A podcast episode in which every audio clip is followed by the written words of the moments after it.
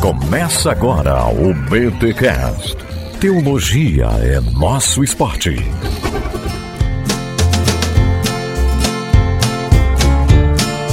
Muito bem, muito bem, muito bem. Começa mais um BT Cash de número 490. Eu sou o Rodrigo Bibo e depois do mosaico teológico, a gente tem o mosaico bíblico. Olha aí, é, entradinha blazer, mas tá valendo. E eu sou. E aí, pessoal? Ah, desculpa. Oh. Oh, o Botelho, cara. Não, não, é um, não, é, dá, vou não te dá. falar, né? O cara faz um drama aqui nos bastidores, cara, né, Mazacorati? Faz todo um drama e aí entra atropelando. Vai, Mazacorati, por gentileza, vai. Põe ordem na casa. É tipo, eu acho ele fez de propósito, Bito. É, ele fez de propósito. É, enfim, ele fez comediantes. De propósito. Vamos lá, então. Entrada de efeito agora.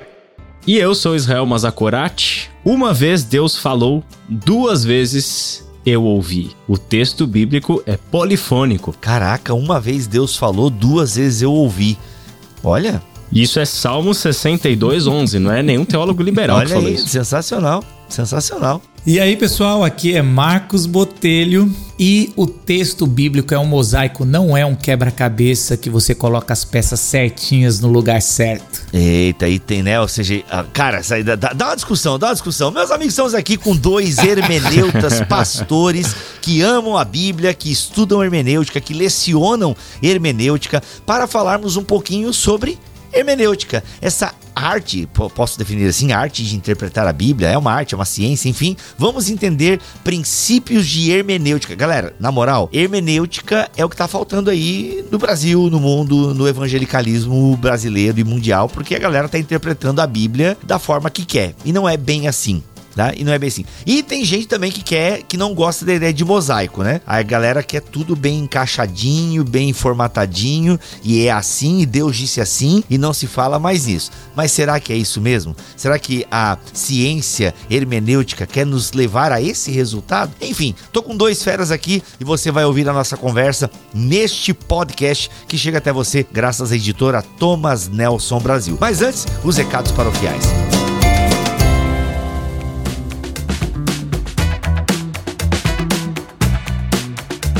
Nos recados paroquiais dessa semana, galera, eu tô aqui com o Marcos Botelho, olha aí. O, o Isal Mazacorati agora vai ficar olhando e. Ah, aliás, o Mazacorati, ele fez aqui o endosso do livro também. Botelho, você tá com o seu mosaico bíblico aí? O lançamento da Thomas Nelson Brasil do mês de fevereiro. Cara, parabéns. Vamos lá, Botelho, ó, a gente tá no recado paroquial, aqui a gente tem dois minutinhos só pra dar esse gostinho, que a gente vai conversar sobre hermenêutica ao longo do episódio. Mas, cara, esse livro nasceu como, Botelho? Porque você tá aí há anos ensinando hermenêutica. O que, como é que nasceu esse livro aqui que a gente tem em mãos agora? Esse livro foi o seguinte: a gente, eu, eu dou aula de interpretação bíblica e hermenêutica desde 2005. Comecei na FLAM, no uhum. bacharel, depois fui para pós e já dei em outros seminários também. E essa sempre foi uma matéria que eu dava, era o meu jeito de, de colaborar um pouquinho para o meio acadêmico, mesmo eu não me considerando alguém acadêmico.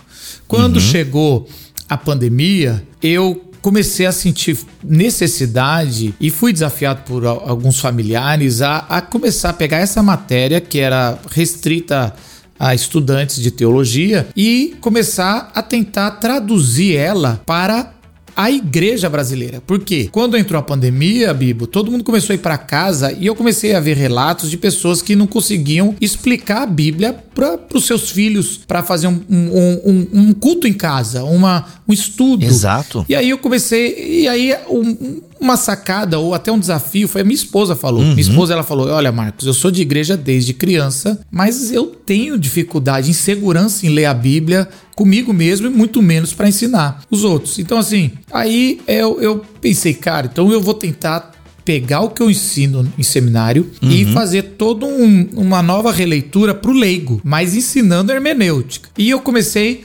abrir um selo educacional online que, que por causa da pandemia também começou a, a crescer muito rápido. Olha. E, e eu sempre divulguei, Sim. gente, já estamos chegando a 5 mil, 10 mil alunos, 15 mil, 20. Hoje nós estamos com 33 mil alunos. E aí, aí. lógico, quando eu cheguei lá para os 15 mil, a Thomas Nelson falou: eu queria conversar com você. e aí eu falei: converse comigo. Uhum. Nós, nós queremos um livro seu. Eu falei: eu tenho um livro quase pronto. Eu tenho um livro, eu tinha um livro bem já é, encaminhado. Uhum com outro título. E aí o, o Samuel, né, que é o cara lá Sim, da, da Thomas Nelson, publisher. Uhum. nosso publisher, ele falou: não é esse que a gente quer. A gente quer o mosaico, a gente quer o seu curso de hermenêutica. Queremos um livro de hermenêutica. Olha aí. E aí eu, eu tinha acabado, eu tinha, eu tinha recebido há pouco tempo o, o livro do Paulo On. E Deus falou na língua dos homens. Eu falei, e, e aí a primeira reação que eu tive é é falar não. Falei, não vou, não vou, eu não sou o cara, eu não sou um Paulo On. Paulo On é um monstro, apesar de ser novo, É. o cara é um acadêmico. Eu não sou um, uma Zacorati, eu não sou esses caras. Eu, eu realmente sou mais pastor. E assim, eu, eu, eu tô ali na, na academia por, Na por tangente, um gosto ali, por uma. É, é, eu, corria, eu tô correndo pelo lado aqui. É um Na re- marginal acadêmico, né, mano? Exatamente, eu nunca. Eu nunca quis e nem achei. É, algumas discussões tem lá em casa, porque eu tenho familiar. A parte da minha mãe e do meu irmão é acadêmica. Eu sou mais meu pai ali. Sim. e, minha irmã. Minha irmã é doutora em letras. Mas eu não sou, eu sou mais o, o, missio- o missionário. Então, mas aí eles foram e aí começaram a me conversar. É uma introdução, é algo pra assim, para começar uma- um diálogo. É, é assim, é pega o entendes o que lês, puxa um pouquinho ainda mais pro leigo. Uhum. E aí esse é o meu livro pra começar a conversar, entender. E aí eu topei e foi um trabalho aí de mais de um ano pra transformar isso num livro. Então foi isso. Ah, muito bom, muito bom. Bem, gente, o livro do Marcos Botelho, Mosaico Bíblico, tá? Tem inclusive aí o endosso do nosso amigo Israel Mazakorati, também acadêmico, acadêmico, doutor em teologia, cara, enfim. Tem- vamos gravar sobre a sua tese ainda, Mazakorati. E tem aqui então Mosaico Bíblico, uma introdução hermenêutica e ao modo de pensar dos autores bíblicos. Tá aqui, tá bom, gente? O link para você adquirir essa obra está aqui na descrição deste BTcast ou desse vídeo aqui no YouTube. É para leigos, é para você que precisa entender a interpretar, entender a Bíblia e para entender tem que interpretar. E vamos venhamos, a gente tem dificuldade de entender o português, tá? A gente tem dificuldade de entender o português. Então valorize, valorize. Então a, a Bíblia você precisa entender português e entender ainda o jeito de pensar dos autores bíblicos. E o Botelho te ajuda aqui no Mosaico Bíblico. Mas simbora falar um pouquinho. Então vamos, esse podcast aqui não é um podcast de propaganda do livro, não. A gente vai trazer um conteúdo legal que você já vai sair desse podcast aqui com algo para aplicar e, e entender na sua leitura bíblica diária. Então fica com a gente, simbora pro episódio.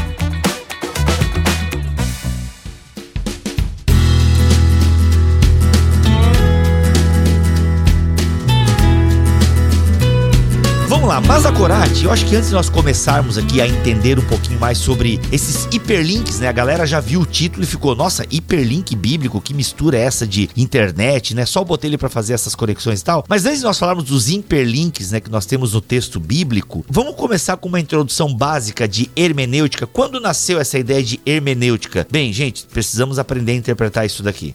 Pois é. Hermenêutica, primeiro, que não é uma exclusividade de cristãos e de teólogos, né? A hermenêutica surge desde a Grécia Antiga. A gente já tem a palavra presente nos textos dos filósofos e poetas gregos que já, já usavam, né? Hermeneuem, né? Que é o interpretar, hermenêutico e assim por diante, que sempre está envolvido com essa questão da interpretação dos textos, das coisas e etc, né? Então, hermenêutica tem originalmente três sentidos básicos que eu acho que ajuda a gente muito na hermenêutica bíblica, né, a entender um pouquinho do que, que ela trata. Primeiro, a- o próprio dizer, né, quando alguém diz alguma coisa, isso já é um ato interpretativo, né, a, a performance, ao você pronunciar alguma coisa, ao você falar alguma coisa, você já tem ali um ato ah, interpretativo que é o fenômeno da linguagem, né. A gente tem um sentido ah, de explicar, como quem explica alguma coisa, dá uma, né, uma, algum tipo de instrução para alguém, então ah, o texto é isso é o- talvez o sentido que a gente mais usa, né, quando a gente pega um texto bíblico e aí numa pregação a gente explica um texto bíblico numa sala de aula, num pequeno grupo e etc. Então a gente fala um pouquinho sobre a história, sobre o significado das palavras, sobre contexto e assim por diante. E o terceiro sentido que aparece lá na literatura grega antiga é o de traduzir, né? Então toda toda tradução é também uma tarefa interpretativa, né? Quando eu, eu, eu tiro algo de uma língua e passo para uma outra língua, a gente sabe que a tradução bíblica é também um processo de interpretação de texto, né? E a hermenêutica tem a ver com com isso, né, a nossa necessidade de entender um texto que está tão distante de nós, do ponto de vista cultural, linguístico, histórico, geográfico, né? Existe uma grande distância entre nós e o texto bíblico. E é interessante porque é, estas questões relacionadas ao significado dos textos bíblicos já estão presentes até mesmo antes da, do, do início do processo de construção de teologia cristã, né? As escolas de Antioquia e de uhum. Alexandria uhum. já discutiam com eram as melhores abordagens para a gente interpretar os textos bíblicos, se era de forma literal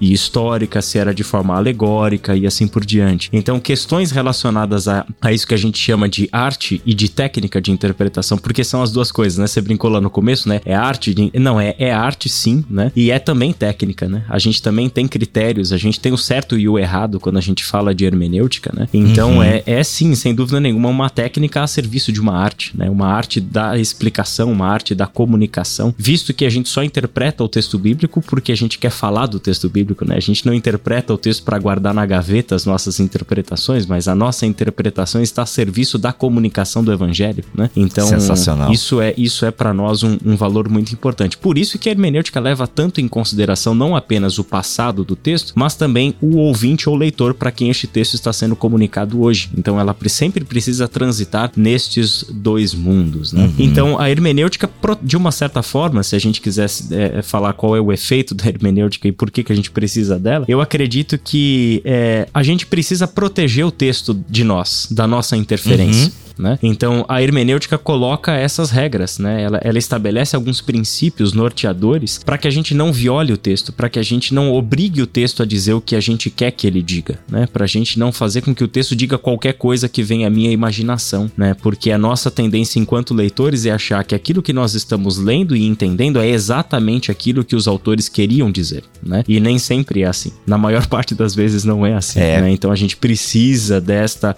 belíssima área da teologia teologia cristã que é hermenêutica, né?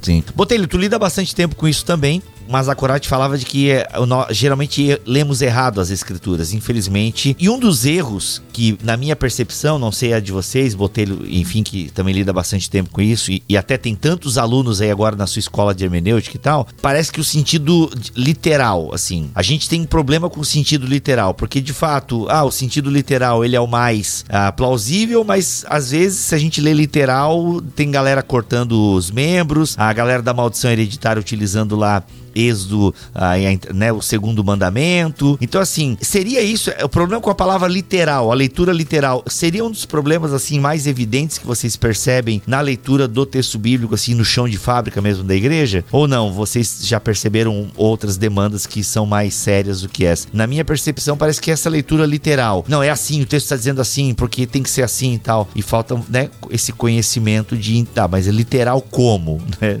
É, a gente. Essa discussão aí aí praticamente é um outro podcast, né? Porque. Ah, foi é... mal. Escolhi o tema errado então desse.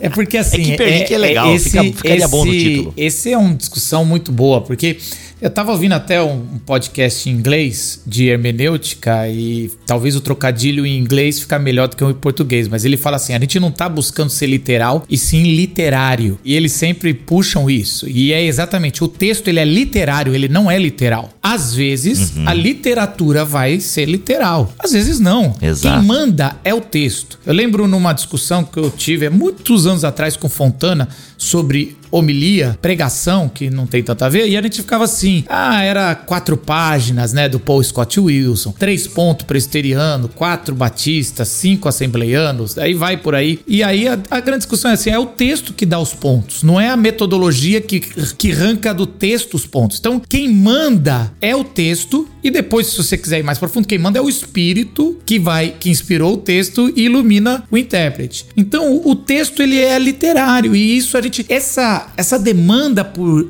por ser literal, é, uma, é algo que a gente poderia conversar muito moderna, que não tá no texto, que como o, o, o Mazakorati falou, as, tinha duas escolas já no primeiro, no segundo século ali, que era a, a escola de Antioquia, a escola de Alexandria, que até antes, e eu como aprendi no começo da, da, da minha interpretação de, de, hermenêutica, aprendi muito do, da ótica reformada, foi demonizado para mim muito alegoria. E o literal foi muito exaltado. E depois eu fui ver que, olha, existe, realmente existiu da, da escola de Alexandria exageros, mas eu comecei a perceber que os exageros também tinha na Antioquia de querer interpretar literal coisa que não é. E aí querem colocar qual é a regra. Não, ali a regra é entenda o texto e deixa o texto falar o que o que quer dizer, né? E não a gente chegar antes de ler e levar o texto, não, isso aqui tem que ser assim. Não, não é necessariamente isso. Isso ocorre de forma clara. Agora, uma coisa que eu queria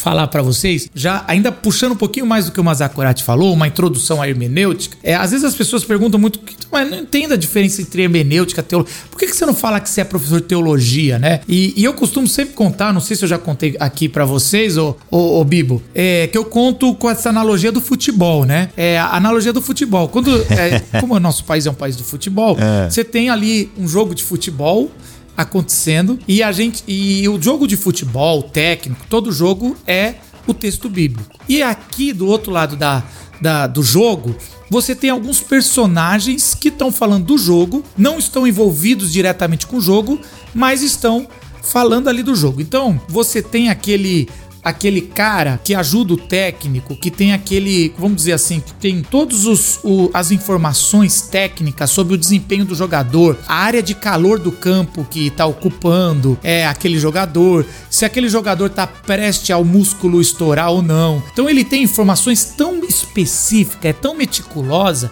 que ele é o cara que está vendo essa tecnicidade do jogo e é importante. Esse cara é o exegeta. Então, se você vai falar, se a gente for fazer um paralelo, esse cara é o exegeta da Bíblia. Ele, ele tem que ir de forma muito mais profunda, coisa que que um cara que tá assistindo o jogo não vai. Quando você pega um, te, um comentarista, é o cara que tá olhando o jogo, ele vai falar, ó, é, aqui o, tá sendo um, um time truncado, aqui é um, foi um jogo truncado, ou esse jogo deveria ter quatro atacantes. E esse cara. O Tite errou, o Tite errou. O Tite, esse cara é o teólogo. E a gente tem teólogos Tite e, e teólogos é, Neto, que é mais avacalhado. Mas todo mundo é teólogo aqui. Tá comentando a, ali o, o, resultado da Bíblia. O que quem é o hermeneuta, né? Quem é o hermeneuta? Eu falo que é o Arnaldo César Coelho. É o comentarista de arbitragem ou de regras de jogo. É. Então assim, a gente tá aqui, ó, então, assim, um exemplo. Pode isso, Vai lá Botelho. o Neymar e. Pode isso, Arnaldo. Exatamente. Vai lá o Neymar e, e, faz um gol do título e tira a camisa. E ele já tinha um amarelo e tomou o segundo amarelo e foi expulso. O exegeta vai falar: ele, te, ele tá com condição plenamente de jogar, ele tava. Ele não, ele não quis sair. Foi, foi a regra que tiro, tirou. Vai o, coment, o, o teólogo vai falar: Isso é injusto, ele fez o gol, que absurdo, tá reclamando da regra. A gente vai dizer: Tá na regra. Acontece, ou saiu da regra. E aí, isso não, não pode interpretar desse jeito. Então é mais ou menos isso, só pra gente também situar para quem nunca ouviu falar sobre hermenêutica e acha que tudo é teologia, vai se dividindo. Não, nenhum exemplo é, é bom, né? É perfeito. Mas aqui eu, eu gosto de sempre brincar desse jeito com a turma mais que nunca tinha ouvido falar de hermenêutica. Quer dar os seus dois centavos sobre isso, Mazakorati? Não, acho que tá, tá, tá muito bom. Bem exemplificado, gostei. Ah, então. Show de bola.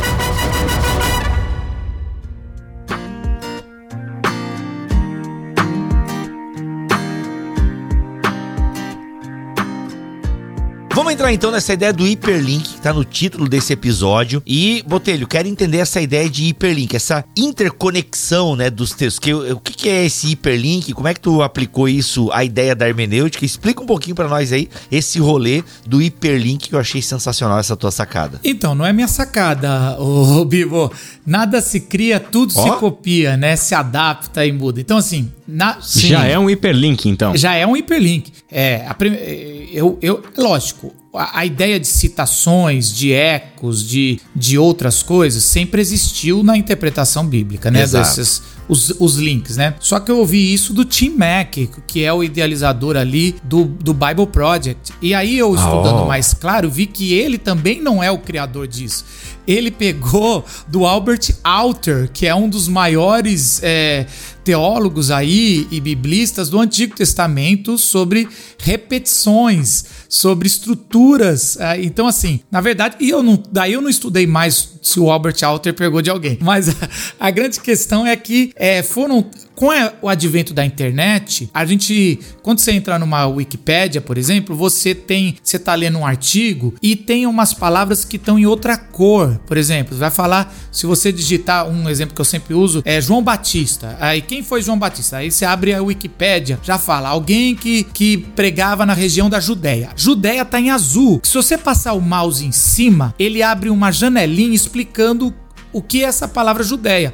É um local que era cheio de deserto e tudo mais. Então, um hiperlink é algo que você pressupõe que todo mundo, que, que o seu ouvinte já sabe todo um arcabouço de significado. Então, eu vou dar um exemplo. A gente não tem como conversar, Bibo, sem hiperlinks na nossa fala. Pode ser que na literatura, em outras, outros campos, recebam outros nomes, né? Esse é o nome que a gente deu aqui e consolidou. Mas, por exemplo, quando você abre um um podcast e fala muito bem, muito bem, muito bem, alguém que tá ouvindo pela primeira vez, tá, nossa, ele tá até gaguejando, né?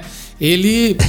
Só que quem já. O seu ouvinte já sabe que isso é um bordão que puxa muitas coisas junto com você. Uhum. Então, um bordão é um hiperlink de todo um significado que apenas os seus ouvintes mais próximos puxam e que você, quando faz, pressupõe duas coisas. Primeiro, que quem tá ouvindo pela primeira vez acha um pouquinho estranho e fala: será que tem alguma coisa a mais? Ou ele só fala três vezes? Não é natural alguém falar três vezes isso. Mas quem já te ouviu fala: ah, é o Bibo, ele tá puxando uma abertura de um podcast e ele vai trazer. Então, assim, ou você falar: agora vamos pro recados paroquiais. É um, é um nome próprio de um quadro, mas é um hiperlink de tanta coisa que você pegou o nome de paróquia, de não sei o que e trouxe. Então é, é, mais ou menos isso. Conexões. Tá, né, tudo tem um por trás, né? Só que um probleminha, Bibo. É. O autor bíblico faz isso o tempo todo. Ele fala muito bem, muito bem, muito bem o tempo todo. Só que depois de dois mil anos a gente lê isso e não entende que isso é um hiperlink e ele tá. Quem ouviu ele pela primeira vez, ou quem leu ele pela primeira vez, fala: Ah, é lógico que ele tá citando aqui o Bibo Moisés, que quando subiu no Monte Sinai falou muito bem, muito bem, muito bem pela primeira vez. Ai, meu Deus. Só que a gente não percebe esse hiperlink.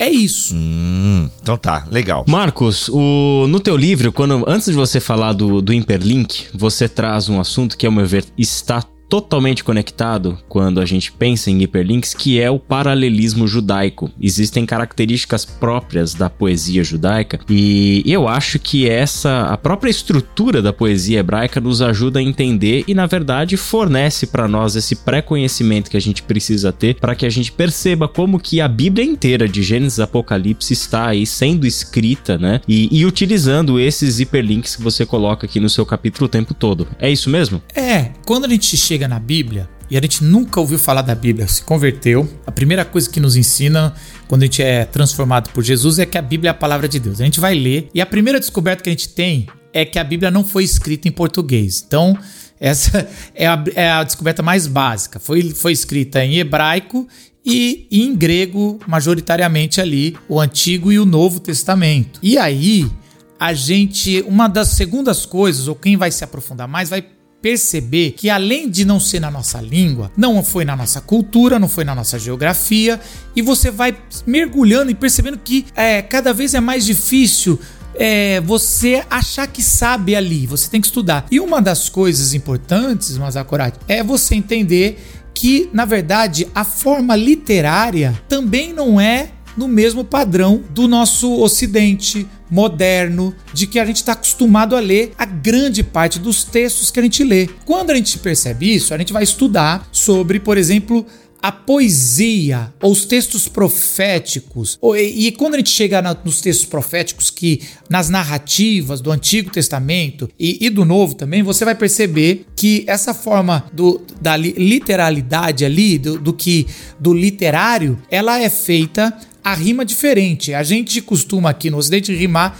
Jesus, cruz e luz. Então a gente, eh, você vai lá, Jesus, cruz e luz já, fez, já é um rap, já virou um rap aí. Daí a música gospel, é. daí a música gospel. É só repetir isso 40 vezes e deu uma música. Exato, É e a isso. tua vitória tá e, garantida. E, e as- e quando você chega na, na rima, vamos dizer assim, do, do- dos textos antigos e, e entre os judeus e tudo mais, eh, os autores bíblicos, a rima deles é de ideias e de paralelos. Então eles fazem paralelos de ideias.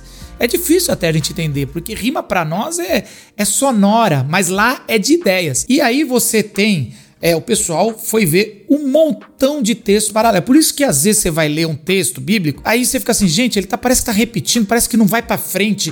Às vezes a gente tá lendo o texto, dá uma incomodada assim, ô, parece que tá enchendo linguiça, sabe? Já falou, por que, que você voltou? Porque faz parte do período bíblico, fazer paralelos e voltar no texto, ampliar um pouquinho, fazer analogias, fazer é, contrastes, complementar. Então a gente vai fazendo isso. Os paralelismos são histórias colocadas em paralelos, repetidas. Às vezes duas, três, quatro vezes, e que essas histórias, às vezes elas vão trazer uma analogia para entender melhor o passado, às vezes ela vai trazer um contraste para ver o outro lado da história, ó, se não fizer isso que Deus mandou, vai ter essas consequências. Às vezes vai trazer um complemento, às vezes vai, vai trazer uma consequência que é um pouco diferente, ó, se fizer isso, dá isso. Então assim, isso é muito abundante quando você vai ler Salmos, por exemplo, no próprio Salmo. Mas isso ele é abundante não, em, em vários textos, em outros textos comparados de um livro para o outro e em autores. Então aí vai ampliando e aí esse é o hiperlink que a gente está trabalhando. Então não é tão simples. A gente costuma quando vai entrar no hiperlink, já entrando, a gente fala, tá, então você tá me dizendo que o hiperlink é uma citação. Um pouco que, se você conhece um pouco de Bíblia, você já vai perceber que o primeiro hiperlink que a gente já lê nos evangelhos, sabe, é uma citação. Então você lê no é, Mateus, você vai ver uma frase que já diz assim: para que se cumpra o que as escrituras falou. Aí tem um, um versículozinho ali. Só que o português tá certo ali no caso, né? Da, da- Eu- O que, que eu falei errado aqui? Desculpa. Cê- Foi um erro de As concordância, escrituras falou. mas tá bom. Eu tô te julgando, mas eu erro direto, tá? Então, assim, eu, zero moral. Tá, as escrituras falaram, parece que Isso, tá bom. É, as É escrituras isso. falou. Zero moral pra te corrigir, Botelho. Mas como né, eu sou piadista também, eu não poderia deixar de passar. Mas enfim, eu tenho zero moral pra te corrigir na- com concordâncias É verbais isso, e é. nominais. Continua, vai lá, ô, Não, mas é isso. Botelho. E, e as escrituras, como a gente trabalha como um livro único, às vezes parece que é meio singular, né? É, mas assim. Não, pera aí. Ô, gente, deixa eu, deixa eu falar aqui como leigo aqui. Eu tô ouvindo vocês aqui. Alguns ouvintes podem estar pensando assim, caraca, eu já não li a Bíblia muito. Eu agora eu realmente eu vou deixar para os profissionais, né? Porque a gente percebe que a Bíblia, quem é ouvinte do Bibotalk já tá meio que acostumado e entendeu que a Bíblia, ela tem complexidades. Mas eu tô pensando agora no ouvinte novo que chegou aqui porque o Mazacorati compartilhou, o Botelho compartilhou e chegou uma galera nova aqui, enfim, que talvez tá entrando nesse universo da teologia. Então assim, gente, vocês estão me dizendo que a Bíblia, ela é um livro que tem complexidades. É isso? Ou não? Não é tão complexo assim, é só prestar atenção e fazer corretamente os hiperlinks. E como é que faz esses hiperlinks? Eu acho que a Bíblia, ela. Existe um princípio lá de Lutero que é a clareza das escrituras. Então, a- as escrituras são claras no que toca a mensagem da salvação. Essa é uma primeira coisa. Para aquilo, aquilo que a gente precisa saber sobre a nossa salvação, a escritura é tremendamente clara, direta e assim por diante. Agora, olhando para ela como um todo, é claro que ela tem as suas próprias complexidades que são inerentes a qualquer texto, principalmente textos que vêm de uma cultura, língua eh, e época diferente da nossa, né? Agora, Bibo, existem níveis diferentes de leitura. A gente já consegue aproveitar a Bíblia extrair realmente o nosso alimento para a vida e conhecimento de Deus e do seu mundo, no primeiro nível de leitura, que é com a língua portuguesa, sem ter estes conhecimentos mais técnicos, né, que a hermenêutica vai trazer para nós, né, que é o trabalho exegético, as línguas originais e contexto histórico, contexto literário e assim por diante. A gente já consegue, mas é natural, é natural que a pessoa que se apaixone por este primeiro nível do texto bíblico e ali ele já começa a, a, a- encontrar alimento, ele vai querer cavar mais fundo. Ele vai querer descer para um segundo nível, né? Neste segundo nível, aí ele já vai começar a encontrar esses detalhes, ele vai começar a perceber essas coisas que o Marquinhos colocou, né? Poxa, esse salmo, o tempo todo ele tá se repetindo, né? A frase que veio de baixo é exatamente igual à frase que veio é, antes, mas usando sinônimos, né? Bom, isso é um tipo de paralelismo sinonímico que os hebreus usavam. Ou o paralelismo antitético, quer dizer, a gente dá um nome, um monte de nome difícil, né? Pra coisa que a gente o tempo todo tá lendo ali e desfrutando nos salmos, né? Então, opa, peraí, essa frase aqui contrasta com a primeira frase, né? Quer dizer, é, a gente consegue ir encontrando esse, esses níveis diferentes e cada vez a gente vai aproveitando mais das escrituras, né? Eu penso mais ou menos assim, Marquinhos, o que, que você acha? É, é isso. É, eu acho assim, talvez indo um pouquinho mais, mais longe. Eu, quando a gente tem esses níveis de leitura, e eu costumo dizer assim: para você entender que Jesus é teu Salvador, nem ler a Bíblia você precisa. O Espírito revela, alguém fala da Bíblia e você tem uma experiência. Aliás, maioria. Tem gente analfabeta, e, e, e era assim que, aliás, era o contexto bíblico de pessoas que não sabiam ler e escrever no Antigo Testamento no Novo, a grande maioria. E aí você lê, entende, e e aí você vai se aprofundando. E a minha experiência, agora fazendo uns três anos que eu estou ensinando os leigos na hermenêutica, é que é um pouquinho complicado começar a entender, parece complicado, Bibo, mas quando você entende a lógica, a satisfação de quem entende é tão bonito ver pessoas que não são pessoas que têm nem faculdade, nem mestrado, são pessoas que fizeram, aprenderam a ler e escrever e aí conseguiram fazer, entender o paralelismo, entender o mosaico, porque isso tudo nós estamos falando de peças independentes ou textos independentes que são colocados através de um artista maior chamado Espírito Santo que quando você percebe no todo, é, é a beleza de revelar Jesus Cristo e o Evangelho. Então aquilo ajuda a, a se apaixonar mais pela palavra, mas melhor que isso, se apaixonar mais por Jesus e pelo Evangelho. E diria que ficar nos primeiro ou segundo nível da leitura bíblica é, é algo difícil, que dói, porque às vezes porque você realmente não vai entender. A... Quando você entendeu a salvação ali, Jesus é o Salvador, eu, eu, eu me, me rendo, você quer entender um pouco mais e aí você precisa cada vez mais quebrar essas barreiras que tem de tempo, de, de é, literário, de geográfico, tudo cultural que aconteceu de um texto de dois mil anos. E aí você precisa. E se você quer ser um alguém que domina, que faz uma boa defesa da sua fé na, su, na sua faculdade, entre os seus amigos, que você compartilha com mais segurança da palavra de Deus, aí mais ainda você precisa cada vez se aprofundar. E é por isso que a grande maioria quer, busca um podcast de teologia. Cara, eu quero entender um pouco mais.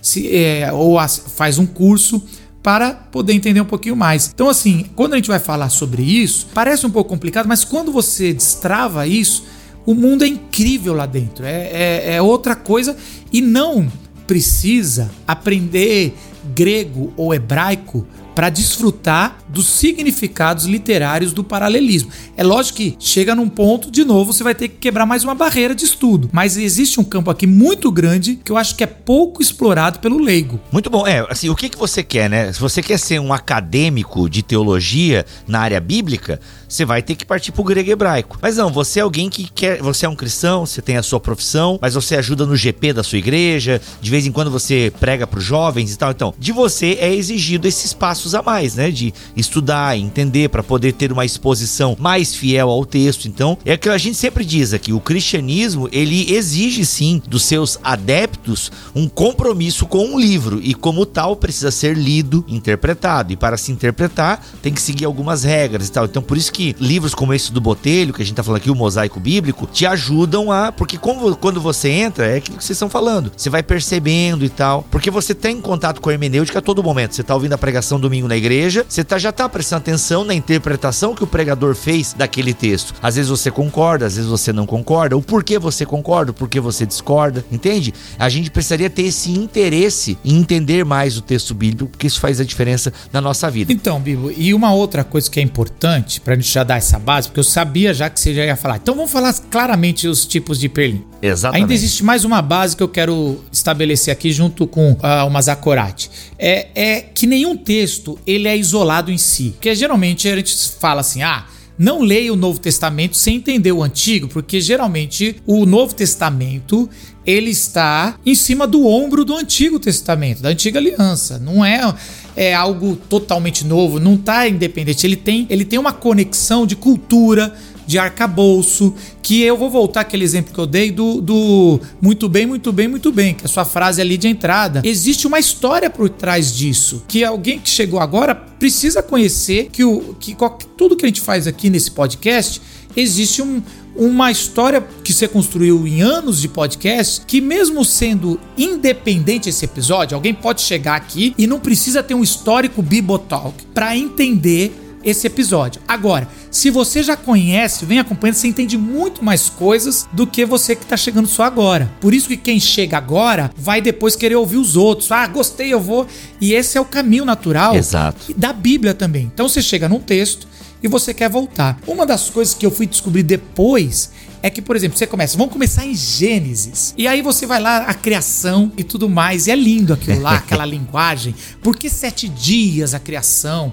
Por que, que a, a primeira coisa que faz é separar trevas de luz, né? E a gente vai vendo assim tantas informações. Por que se cria o homem e a mulher? E aí no capítulo 2 se cria só o homem, só tem o homem e depois vai criar de novo a mulher. É, é são duas mulheres, são uma só. Por que, que ele repete a história, o paralelismo, né? E aí a gente vai perceber que toda essa história foi transmitida de forma oral, numa cultura oral, e que Moisés, quando tira o povo e recebe de Deus no Monte Sinai a revelação, ele vai pegar essas histórias que veio, presta atenção, que veio do, de muitos séculos atrás, através do povo de Deus já, através do, dos patriarcas, e aí ele vai compilar em, em, de forma ali, é, vamos dizer assim, escrita. É fazer o trabalho ali praticamente final, que depois ah, pode ter partes ali que seus discípulos colocaram e tudo mais, mas é Moisés, tanto que a Bíblia reconhece que ali são cinco rolos, os cinco livros de Moisés. Só que quando ele está colocando isso, vamos dizer assim, no papel, na pedra, no pergaminho, ah, ele está ali colocando no seu contexto, na sua cultura. Então, Gênesis 1, 2 e todos Gênesis e, e o começo de Êxodo tem links, hiperlinks com o tempo de Moisés que está construindo o tabernáculo, que está vivenciando todos os rituais, que aí alguns vão colocar, não, então isso é uma fonte sacerdotal. Mas eu acho, para mim, e sem querer entrar nessa área, mas é muito mais claro que está sendo escrito aqui. Todos os textos que vêm do Antigo Testamento, eles estão construindo citando Moisés. Então, assim, o texto não tem como você desvincular um do outro. A gente costuma pegar uma, uma pecinha separada, quiser, querer fazer uma análise. Vamos fazer agora um texto aqui só de Ruth. Pegar o Ruth, porque eu já tenho até live com o Mazakorati falando sobre Ruth, uma live muito legal no YouTube. E aí, não, então vamos, vamos pegar só isso. E aí, a primeira coisa que o Mazakorati fala: não, Ruth já tá aqui para linkar com reis que vai chegar, para fazer uma crítica com juízes, para falar da linhagem com Davi, para reafirmar afirmações de Moisés. Só aqui tem tantos hiperlinks, e eu diria até que tem hiperlink com provérbios com a mulher virtuosa. Então, assim, você tem assim um montão. Uma outra ilustração é o seguinte: pensa que o nosso, nosso chão é todo de gelo e começa a rachar, e aí o bibo vai para um lado, o Mazakurati vai pro outro, eu vou pro outro e, e, o meu gravador de podcast vai pro outro. E eu pego um arpão e começo a jogar um arpão em cada bloquinho que tá flutuando no mar e começo a puxar, vai como uma teia de vários arpões que pegaram para tentar formar uma peça única. Esse é o trabalho do hiperlink. Você tá lendo um texto, parece que ele é isolado, mas o autor já jogou um, vários arpões que tá fazendo links, que quando você puxa, a imagem do mosaico fica linda e você entende muito mais. É isso que a gente tá querendo mostrar para você. Nenhum texto é independente. Todo quando a gente fala de hiperlink é que o autor, quando tava colocando, às vezes ele fez de forma intencional e às vezes ele fez só porque é tão faz, tá tão enraizado nele que ele colocou ali de forma natural. Sensacional. Dando meus dois centavos sobre isso, depois eu quero ouvir o Mazakorati, mas eu tava estudando um pouquinho sobre teologia bíblica, né? Inclusive a Thomas Nelson lançou aí uma bela bíblia de estudo que tem como base a teologia bíblica. E é muito legal a gente ter essa ideia de que a teologia bíblica, a gente consegue estudar ela de forma panorâmica, sem entrar né, na teologia paulina, teologia lucana, teologia dos históricos, a teologia pentateucal. A gente consegue ter um, um panorama da teologia bíblica e você pode escolher ali, ou melhor, né? Você pode pegar um fio condutor, geralmente geralmente o reino de Deus é um bom fio condutor, ou a aliança é um bom fio condutor para você perceber. E quando você pega é, é, esse tema e vai olhar a Bíblia inteira a partir desse prisma, né, seja o Evangelho, o reino de Deus, o próprio Cristo, enfim, é muito legal que você consegue ver bem esses hiperlinks e como tudo está apontando para né, o cumprimento da promessa, e depois que a promessa ela é cumprida, você ainda vai além, porque você tem o Novo Testamento e o envio da igreja. Então é muito legal você ter essa big picture, né? Que, que se fala no cinema e tal. Você enxergar que é algo muito grande e quando você dá uma sobrevoada sobre o texto bíblico, você, né, sobre a Bíblia Sagrada, você vai percebendo que tá amarrado. Ainda que eu possa estudar é, de forma individual, as coisas elas fazem sentido. Não é 66 livros aleatórios. Ainda que eu sei, eu sei que tem teólogos bíblicos que discordam disso e gostam de ver a coisa tudo separada mesmo, né? Mas vários outros teólogos bíblicos gostam de ver também e, e enxergam essa questão amarrada, que não são 66 livros aleatórios e tal. E aí quando você estuda, né, e vê de cima, até o período intertestamentário entre Malaquias e Mateus ganha muito sentido, ganha cor, enfim. E é muito legal você ter esse esse olhar, né? E isso não é difícil, tá, gente? O que eu acabei de falar agora, se você pega uma boa Bíblia de estudo, como por exemplo a da Thomas Nelson, você vai ter aí mapas, né? Você vai ter páginas inteiras com gráficos e tal, e você consegue dar aquela olhada, aquela analisada assim de cima e você percebe o todo. E é muito legal. E você se vê parte desse todo, né? Então isso é muito legal. Uhum. Eu acho que quando a gente entra nessa explicação que o Marquinhos deu, e até pegando esse gancho aí do, do Bibo falou, né? De a gente olhar para os 66 é, livros sob uma perspectiva, né? Tentando ter esta temática que une esses 66 livros, que são o, o exemplo que o Marquinhos deu, né? A gente tá puxando tudo que tá aparentemente separado para fazer uma coisa só. Quando a gente olha para o próprio texto bíblico, alguns desses hiperlinks, eu, eu acho que, não sei se eu tô me aventurando na linguagem que o Marquinhos usou no livro dele, mas você tem uns hiperlinks que são meio macros, assim, né? São, são maiores, né? Então, por exemplo, quando você pega o Êxodo, o que é o Êxodo na história bíblica? Uma, uma narrativa basilar da fé veterotestamentária, da fé do, do povo de Israel. E a história do povo de Israel nada mais é do que um reviver do êxodo, né? O tempo todo eles estão voltando para esta memória, para aquilo que Deus fez, para o caráter de Deus revelado ali, para sua lei, para o tabernáculo, para o templo e assim por diante. Quando você chega no Novo Testamento, você tem Jesus instituindo a ceia. e o que é a instituição da ceia? Olha que coisa maravilhosa. É ele trazendo essa memória, né? É quando a gente olha, por exemplo, para a carta aos Hebreus Hebreus. Hebreus é um grande hiperlink com tudo que a gente encontrava lá no Antigo Testamento, no que diz respeito a, a, ao sacerdócio, ao sumo sacerdócio, a Josué, a Moisés, ao sacrifício, ao tabernáculo e assim por diante, né? Então talvez essa seja uma, também uma outra forma da gente começar a visualizar como que essas coisas estão se comportando com textos que nós estamos habituados a ler dominicalmente ou até participar, né, de reuniões como a ceia do Senhor. E não tem como você falar da ceia do Senhor instituída por Jesus lá nos evangelhos, vivida por Paulo e com as comunidades lá em 1 Coríntios capítulo 11, o famoso texto da ceia, mas que tudo isso, gente, tem um universo atrás deles que é a história do êxodo, Deus libertando o povo e Deus ali fazendo, né, toda a preparação para aquilo que viria na história, né? É, e, e eu, eu, vou pegar esse exemplo que o Mazakorati falou do êxodo e vou provocar aqui. Eu sei que o Bibo até não gosta, porque depois eu provoco e ele que resolve resolve isso no próximo podcast. Mas assim, a gente, eu vou brincar aqui para mostrar por que, que a minha frase de entrada, e é uma defesa do, do meu livro mesmo, por que, que é um mosaico e não quebra-cabeça. A gente vive numa,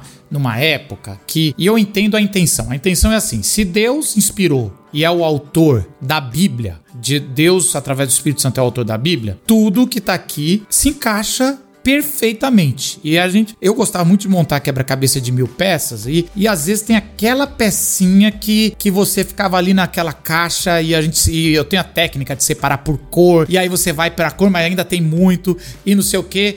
E aí você tem que encaixar certinho ali. E a gente quer levar isso de uma cabeça moderna, ocidental, de que que que é, da onde está o êxodo que o, o Mazakorati falou? Aonde começa o êxodo? Então, tudo que se fala de êxodo na Bíblia tem a ver com o êxodo do povo de Deus saindo do Egito. Aí você ok, essa é a temática aqui, o êxodo toda vez que vai falar. Mas quando você vai começar a ler a Bíblia, de novo, o, a, a Bíblia ela é um texto que foi passado oralmente, mas que foi compilado por Moisés depois, isso numa visão conservadora que é a nossa aqui, e colocado ali. Então, assim, você vai ver que o primeiro êxodo é Adão e Eva saindo do, do jardim do Éden quando pecam. O segundo êxodo é Caim, depois que é pego, que matou o irmão e o sangue está clamando, ele vai ter um êxodo com uma marca na testa. E aí você vai ter o êxodo da arca, você vai ter o êxodo de, de Abraão. E aí, num hiperlink, ao contrário, é um êxodo da Babilônia para a terra prometida. Sai da sua parentela, da onde você tá, para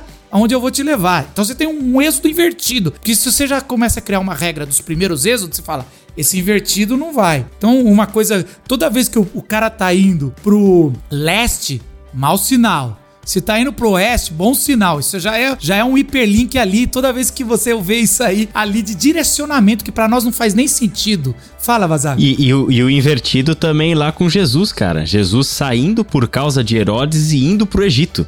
No Novo Testamento, em Mateus. Mas é, é eu ia chegar nisso. E é ah, exatamente desculpa, isso. Então, assim.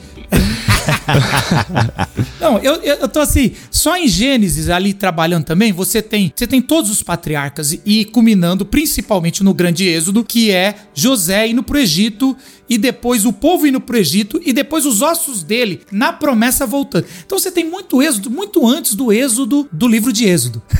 e aí, o que, que é aquilo? Aquilo é, é hiperlinks que já tá preparando para a história. Então você vê que isso é lindo, o Bibo, porque o hiperlink ele vai para frente na história e para trás.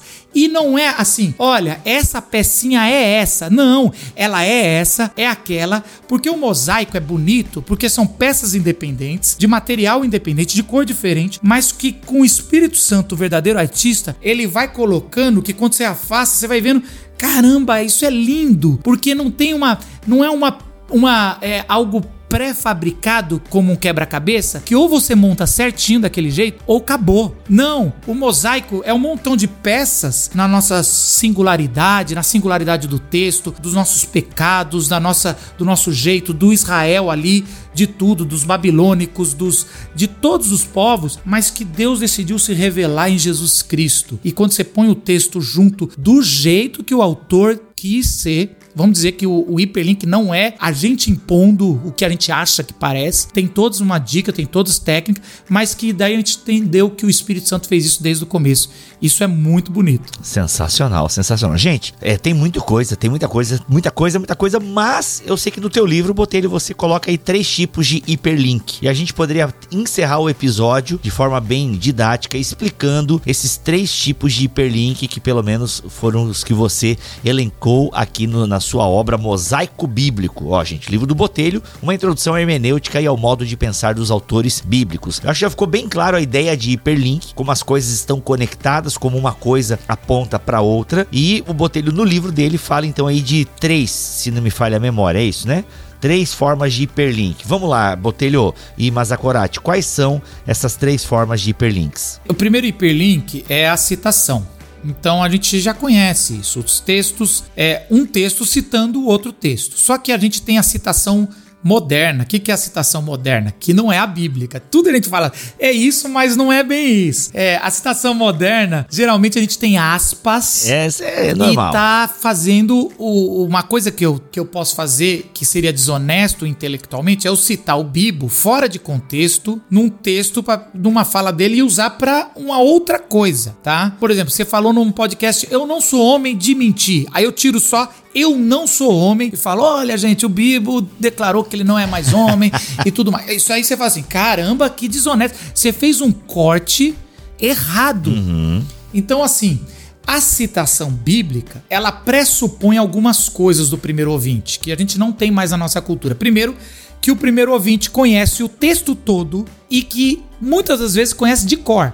Então, eu costumo dizer que as citações, principalmente no Novo Testamento, é igual você ir numa igreja, Bibo. Você que contava as histórias da Assembleia de Deus, mas aquelas pequenas que você foi no começo uh, da sua conversão, e que na, na e não tem um pianista. Naquele dia faltou o pianista. E aí a gente fala, vamos cantar Deus dos Antigos. Aí geralmente você pega alguém que conhece um pouquinho mais e puxa aí. E a pessoa vai, além do tom ela vai falar Deus dos antigos. Aí a igreja toda pegou só um pouquinho, parece que puxa a memória a música toda. Cuja forte. Aí vai, vai puxando porque eu só preciso da primeira frase para eu lembrar da música. Uhum. É exatamente o que é uma citação no Novo Testamento. É uma primeira frase para puxar o, a parte do texto que já se cantava e já se memorizava e puxava. Por que, que eu tô dizendo isso, Bibo? Hum. Porque um jeito errado de entender uma citação, o hiperlink de citação, é você achar que o cara tá citando aquele versículo. O texto era caro na época, não tinha espaço,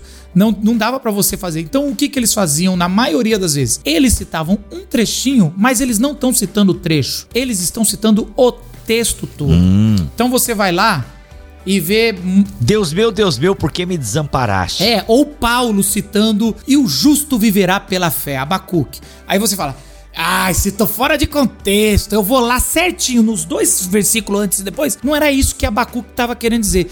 Paulo não tá citando o aquela coisinha, ele tá citando Abacuque. Ele tá citando, ou então Mateus citando Oséias, do, do Egito tirei o meu filho, né? Quando manda voltar. Aí você vai lá e realmente Oséias não está dizendo nada. Mas o que, que Oséias está fazendo? Mateus está citando a história de Israel e não citando o profeta apenas no seu contexto. Ele está dizendo que do Egito ele vai tirando apesar dos pecados de tudo. Então, assim, são é, essa é a primeira citação que a gente vai ter. Que se você pensa em citação moderna, você vai ter um pouco de problema. Não sei, o que mais que você acha que podemos trazer para essa citação mais padrão, mas ah, eu acho que tá perfeito. É, é, entender que até mesmo quando ele cita algo que aparentemente foi fora de contexto, é, acho que é, é bom lembrar sempre disso, né? Ele não tá com o texto bíblico aberto ou pegando uma referência como a gente pega hoje, copiando e colando e assim por diante, fazendo desta forma, né? É uma cabeça que foi formada por aqueles textos, já é uma forma de pensar onde o conteúdo daqueles textos, a história a que se refere, uh, o que Deus fez, mas também tem um outro elemento que é como este texto foi interpretado naquele tempo. Ou seja, você tem escolas de interpretação judaicas daquele tempo, né? E anteriores ao tempo do Novo Testamento. Então não é apenas o texto diretamente, mas também como esse texto já foi lido, como ele já foi aplicado, como ele já foi interpretado. Então todas essas coisas estão têm que ser levadas em consideração quando Paulo fala, por exemplo, sobre Moisés e a glória do rosto de Moisés que se desvanecia. Você vai pro, pro, pro texto isso não tá lá, né? mas existe é, uma história de interpretação e maneiras de se ver do porquê do véu usado no rosto de Moisés e, e qual é a finalidade dele usar aquilo. Eu acho que esse também é um outro ponto, né? Por que exatamente citar aquilo? É, é, ou seja, qual é a aplicação que ele está dando, né, para aquilo dentro do contexto que ele está escrevendo? Quais são os efeitos que ele quer provocar na sua comunidade? Então, eu acho que eles têm essa liberdade, né, ao fazer essa citação que a gente já às vezes não teria ao utilizar um texto dessa forma. A gente teria que ser mais cuidadosos, né? Às vezes, porque às vezes a gente faz isso e aí a gente imputa isso como um erro, né? Quer dizer, você tirou o texto do contexto e usou para uma outra finalidade, né? Então, hoje a gente tem como se explicar o porquê disso, hoje a gente tem como voltar atrás. Os autores bíblicos não têm nem um pouco dessa preocupação, porque a cabeça deles não funcionava do jeito que a nossa cabeça funciona. Né? E também eles citavam o que a gente acredita que é fora de contexto, que é um desleixo, eu interpreto como o contrário. Ele, eles citavam por, por conhecer demais o texto e os ouvintes também, eles nem falavam quem era o profeta, como diz o profeta. E a gente, depois alguém foi lá e achou lá, pra, mas eles já já pressupunham que todo mundo já sabe até quem é o profeta e o texto. Então, assim, achar que o cara tá errando o contexto ou que ele não lembrou o nome do profeta, é que nem eu que não lembro o nome de ninguém, é, é, é, é muito moderno achar que você tá quase que. falar que Paulo tá citando fora de contexto é não conhecer nada de Paulo, assim, ou de Mateus. É, é uma coisa de, de louco, assim, é uma arrogância dos nossos tempos.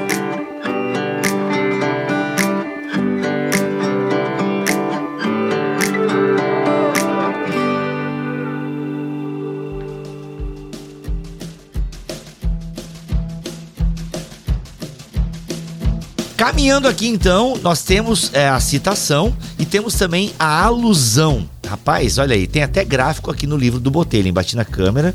Você vê que o negócio aqui é didático, tá? Então nós temos aí, né, a, a citação que nós acabamos de explicar. E vamos lá, nós temos a alusão, né, que ela é mais implícita, digamos assim, é uma alusão. Ele tá fazendo uma alusão a esse texto e tal, a essa passagem, a esse livro. Mas ficou meio parecido com citação, porque se ele tá citando um versículo aludindo ao livro inteiro, o que, que é uma alusão então? É quando ele nem tem uma citação literal do, do profeta ou do livro bíblico?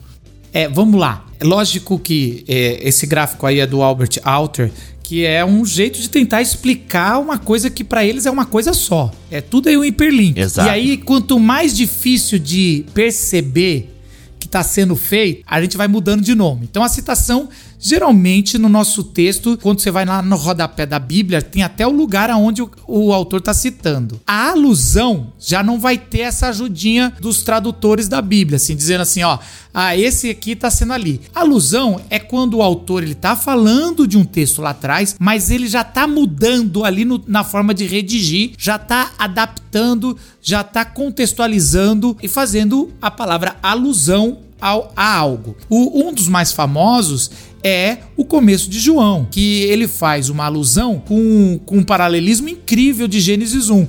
Lá no começo do Evangelho de João, ele vai fazer lá, no princípio era o verbo, o verbo se fez carne, o verbo era Deus, estava com Deus e tudo lá. Então você vai ter todo aquele trecho numa alusão de Gênesis 1. E o paralelismo é incrível, porque ali no Bereshit, Bará, no princípio era, no princípio Deus criou os céus e a terra. Você vai ver que logo que estava ali, todo aquele texto começo, você vai ver que ele separa a treva das luzes e João vai falar que ele era a luz e depois ele se encarnou e tudo, todo esse verbo é um paralelismo mostrando é, João quis colocar Jesus na criação, já mostrando que Jesus é Deus. Então, além de, um, de conversar ali com o Logos dos gregos, ele está fazendo uma alusão ao, ao, texto de Gênesis. Isso a gente vai ver algumas formas claras de alusão. Um outro texto que é uma alusão é Ananias e Safira. Quando eles morrem diante do Espírito Santo, é uma alusão do, do que acontece com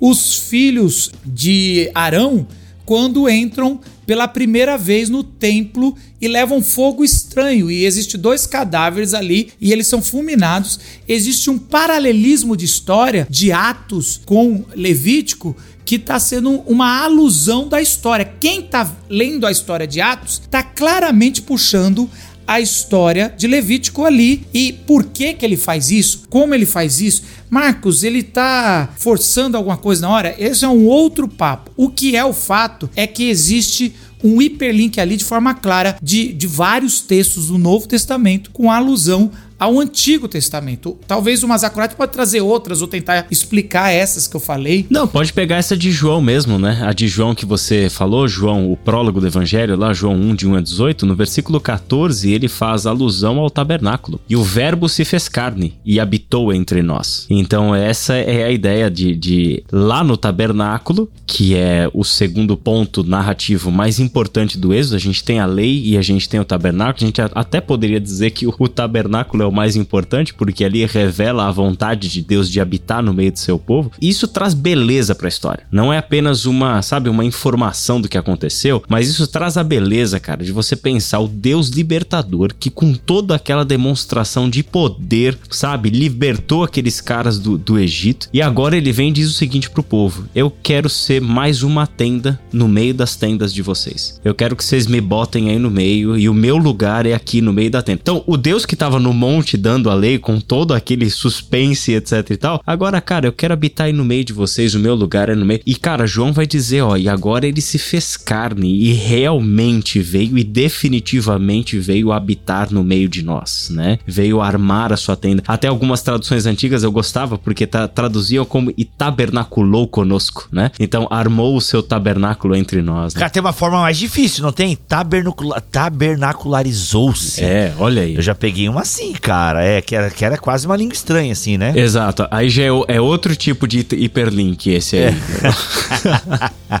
Sensacional. Então essa é uma alusão, né? Ah, tem pessoas que fazem uma alusão ao próprio Pai Nosso com ah, os Dez Mandamentos e tal. Aí é o seguinte, na alusão, a é, será que é uma intenção do autor ou essa alusão, ela, vocês acreditam que o autor bíblico ele faz essa alusão de maneira proposital ou foi a igreja posteriormente que fez o hiperlink? Só uma, só uma coisa, eu não sei se essa que eu citei do tabernáculo, por causa de ser uma referência que é uma palavra, eu não sei se a gente colocaria ela na alusão ou no eco. Olha aí, pois é. Pra mim ela tem mais a ver com eco. Olha Eu, aí. eu coloco na alusão, viu? O, o- por- É. Pela construção de, do prólogo, porque isso que é bu- bonito Uhum. também. o- o- mas é uma discussão, de novo, do jeito que a gente tá é, fazendo a. É, Tá. Mas assim. Técnica. Por quê?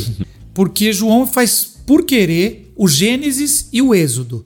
E ele bota junto ali no começo do primeiro capítulo e ele pula. Isso é lindo, porque o nosso jeito é. Mas peraí, não estava fazendo uma alusão de Gênesis? E isso aí é mais complexo. Eles vão fazendo uma, duas ou três em camadas, maravilhoso. E mas quem tá ouvindo, oh, isso é muito importante que você perguntou, Bibo. Até os ecos são intencionais do autor. Se é algo da interpretação ao longo da história, isso aí é, é, é você colocar, tentar colocar coisas que eu acredito que é, é algo perigoso. Por isso que é, que é que é o que, na verdade, o erro da escola de Alexandria, do alegorismo. Você começa a falar: "Ah, esse poço aqui é Jesus lá". Não, quem vai legitimar a interpretação e os hiperlinks é são os autores da, da Bíblia, a cabeça dos autores da, da Bíblia. Então, você fala assim, os paralelos, porque tem coisas que estão no Antigo Testamento que o autor do Novo vai falar. Aqui já é uma. Tô fazendo essa alusão, mas é ele que fez,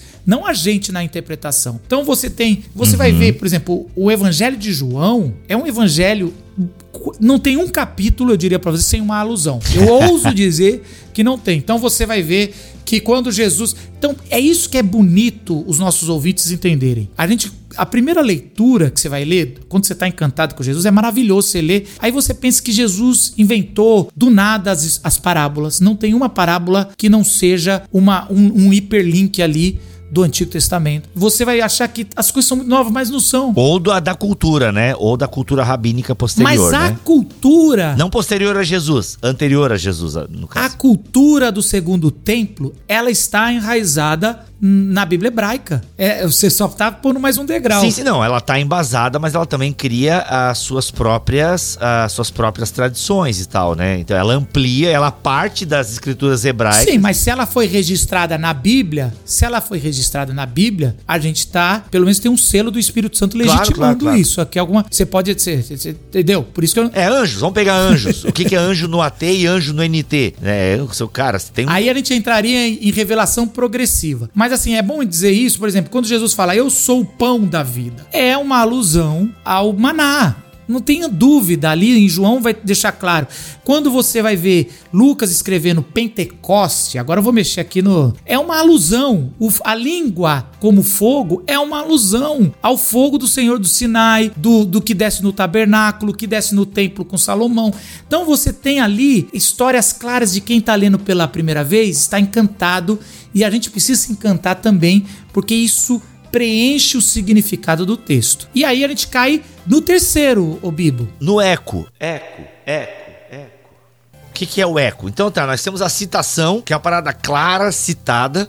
Nós temos uma alusão, né, que tá ali, você pensou, raciocinou e ah, o autor tá fazendo uma alusão àquela passagem, àquele evento, né, àquela poesia, né, enfim, tá ali. E nós temos o eco. Tipo assim, o eco, como é que é? O eco, ele é sutil, como você coloca, né, como o Robert Alter coloca aqui, né? Ele é, a- ou seja, a compreensão do leitor, ele É, de- é, é, é, E eu gosto disso. A, a citação, o autor tá presumindo que você vai entender. Exato. O, a alusão, ele tá esperando mas ele não tá achando que é óbvio, mas ele tá esperando que você vai falar: Ah, entendi, a ficha caiu. Uhum. Já o eco, ela é desejada, mas se você não fizer, também o autor tá quase falando assim: Vambora, vambora. Quem pegou, pegou. Quem pegou, pegou. É, é tipo um pega... easter egg, assim. É, você entendeu, viu? Mas quem pegou o easter egg, caraca, tu viu aquele peixinho do Nemo ali? Olha só. É isso, é um easter egg. Mas também tem uma, uma coisa que fica, uma coisa que fica legal pra gente é que quanto mais você conhecer a Bíblia, mais você vai pegar tanto o que está implícito quanto o que está sutil, quanto que é esperado, quanto que é o desejado. Exato, exato. Isso muito depende do teu repertório, né? Uhum. Do, do, do, quanto você você tá falando a gramática bíblica ali, né? Você tá ouvindo esses textos, você tá, sabe, lembrando dessas histórias, você tá experimentando essas histórias e aí vai ficando mais fácil, né, de você pegar uhum. essas coisas, né? Uhum. Ó, quer ver um exercício prático? Não sei se os pastores aqui concordam comigo, mas para você que tá assim, tipo, encantado com tudo que a gente tá falando e poxa, é isso aí, eu quero entrar nesse universo. É, pô, já tô entrando aqui no link é, que tá na descrição desse post. Já vou adquirir o livro do Botelho porque eu quero ter essa experiência de hiperlink com a Bíblia Sagrada e tal. Você pode começar fazendo esse exercício de, por exemplo, ler o Pentateuco, ali o Levítico, por exemplo, e já pular pro livro de Hebreus. Não sei, dá pra fazer. É um exercício bacana. Levítico e Hebreus. Você tem assim, cara, como é legal. Lê Provérbios e vai ler a carta de Tiago por exemplo, né? Assim, ó, lê Provérbios, lê o Sermão do Monte e vai ler a carta de Tiago, entendeu? Se você fizer esse exercício, não sei se os, os convidados aqui concordam, você, caraca, mano, ele tá falando daquele texto lá, você vai perceber Entende? Então, assim, é um, isso. Eu tô aqui no nível que acho que é bem introdutório e é super legal, né? Você lê ali o Pentateuco e vai para Hebreus, entendeu? Então, assim, cara, os sacrifícios, o que é o Jesus e tal. Aí você pega Provérbios e o Sermão do Monte e vai pra carta de Tiago. Mano, aí é pipocando hiperlink aí até. Aí você vai entender muito eu acho. Ô Bibo, uma coisa que eu tô fazendo esse ano é toda segunda eu tô convocando meus seguidores lá no YouTube uhum. para ler o Novo Testamento comigo todinho. Sensacional. Então toda segunda eu posto um vídeo do trecho que a pessoa tem que ler. Eu não fiz a divisão canônica, eu fiz uma di di eh, divisão de teologia bíblica pra gente ler e, e, os quatro evangelhos estarem bem divididos no ano. Não é algo que você vai ler de janeiro a março, depois lá em dezembro você só tá em Apocalipse, não lembra mais nada. Então tá bem dividido e um dos trechos que eu ponho do vídeo, eu gasto um bom tempo dizendo: presta atenção nesse hiperlink, nesse hiperlink, nesse hiperlink.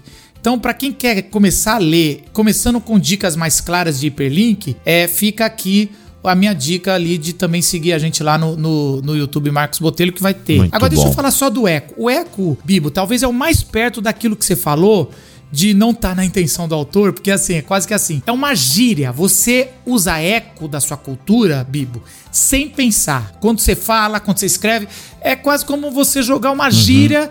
E a, se a pessoa pegou a gíria, assim, a referência do, do filme, é como você falar assim: não, gente, ninguém vai subir hoje. Aí você tá peguei. falando que ninguém vai subir na, lá na, pra, pro andar de cima da sua casa, é, mas aí algum vai falar, opa, isso aí é de um filme, é de Tropa de Elite. Então é, é mais ou menos isso que, que é um, IP, um eco. O eco é uma coisa tão já espalhada na, uhum. na cultura que o cara usou, e mas tem também algo ali que você pode aprender. Sim. Se você conhecer o filme, você pode se aprofundar. É, ele tá também fazendo. Então, por exemplo, um eco que eu costumo sempre dizer que geralmente é, a gente brinca que explode a cabeça é a parábola mais conhecida, que é a parábola do filho pródigo. A parábola do filho pródigo é uma parábola que todo mundo, no mínimo, já leu umas três vezes, já conheceu. Já você, Bibo, ouviu umas dez vezes pregações. Eu já ouvi 30 vezes. O Bazaca já pregou 30 vezes. E aí, a gente fala assim, cara, se você começar a prestar atenção nas pequenas palavras, nas pequenas introduções ali na parábola, na parábola do filho pródigo, Lucas 15, você vai perceber ecos incríveis de Gênesis. Então você vai ver assim, que começa, Jesus começa, primeiro que ele tá num contexto de três parábolas que já tem um hiperlink entre as três, tá? O, a ovelha perdida, a dracma perdida e o filho perdido já é um hiperlink ali, mas não quero falar esse. Tô falando agora dos ecos. Aí quando você vê, Jesus começa assim: um pai tinha dois filhos. Tá? Começa assim, lembra disso? Um pai tinha dois filhos. Aí você já para aí. A Gênesis é a história sempre de um pai que tem dois filhos. Você vai ver o Adão tendo dois filhos, você vai ver uh, Abraão tendo dois filhos, você vai ver Isaac tendo dois filhos, e aí Jacó tem uma pá de filhos. Mas aí, ok. Aí você vai ver uh, que o filho mais novo pede a herança do pai. Em Gênesis, são todas as histórias do, do filho mais novo, o que não merece a herança do pai, recebendo a herança. Caraca. Então você vai ver o filho mais novo. Ah, eu sabia, geralmente explode a cabeça quando você já percebe que na primeira frase da parábola tem um eco Caraca. que todo autor do primeiro século fala: Ah, você tá contando a história dos patriarcas, Jesus.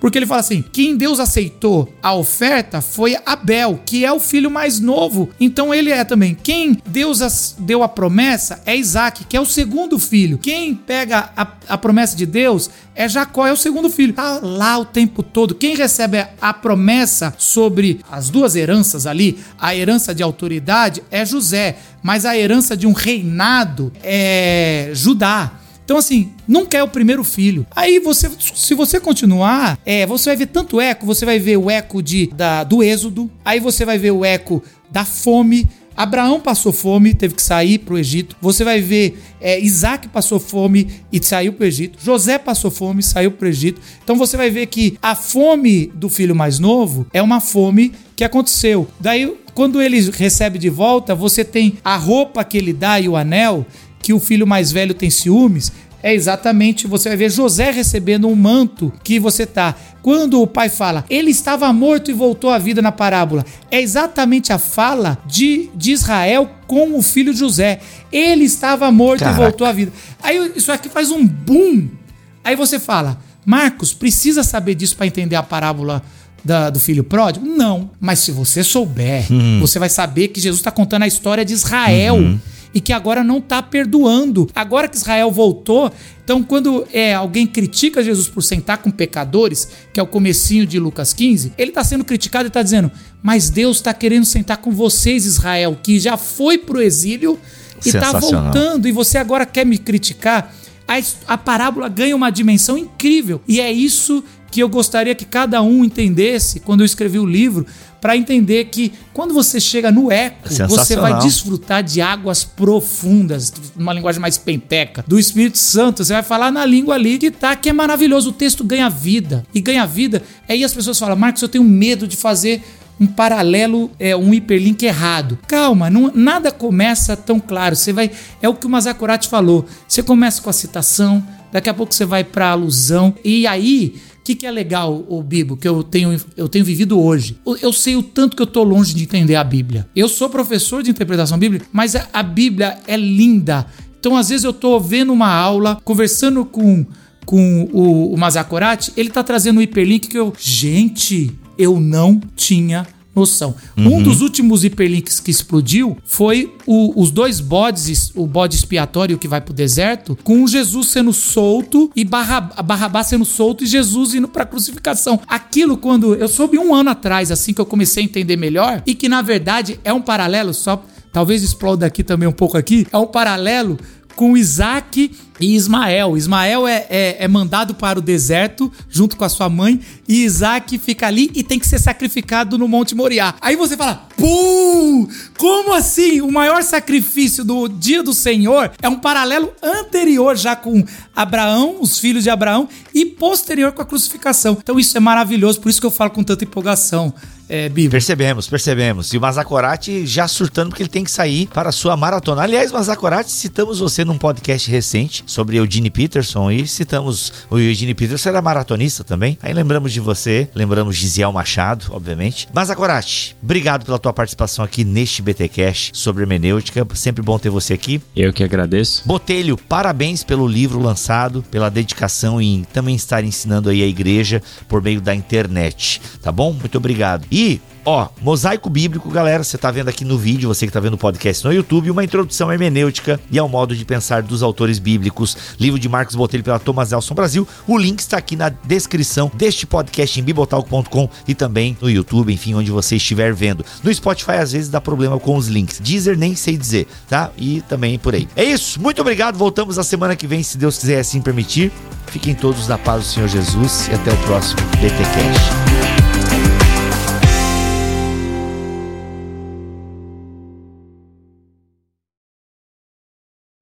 Bem, muito bem, muito bem. Peraí, peraí, peraí. Não, peraí, peraí, peraí, peraí, peraí. Calma. É assim? Eu, não, bota o Mazacorati antes pra eu entender. Tá bom. Eu vou depois. Pra começar, não preciso ter essa hierarquia. Tá, não, não, não, é hierarquia. Não, não respeito é, essa hierarquia. É só uma maneira de organizar eu as entradas. Eu preciso, peraí, eu não sei. Tá bom, tá bom. Quebrou tá, a minha tá, empolgação Vamos no lá. meio, né, cara? Desculpa, Tá valendo. desculpa. Fica até como extra aí, quem sabe. Vamos lá. Este podcast foi editado por Tuller Bibotalk Produções.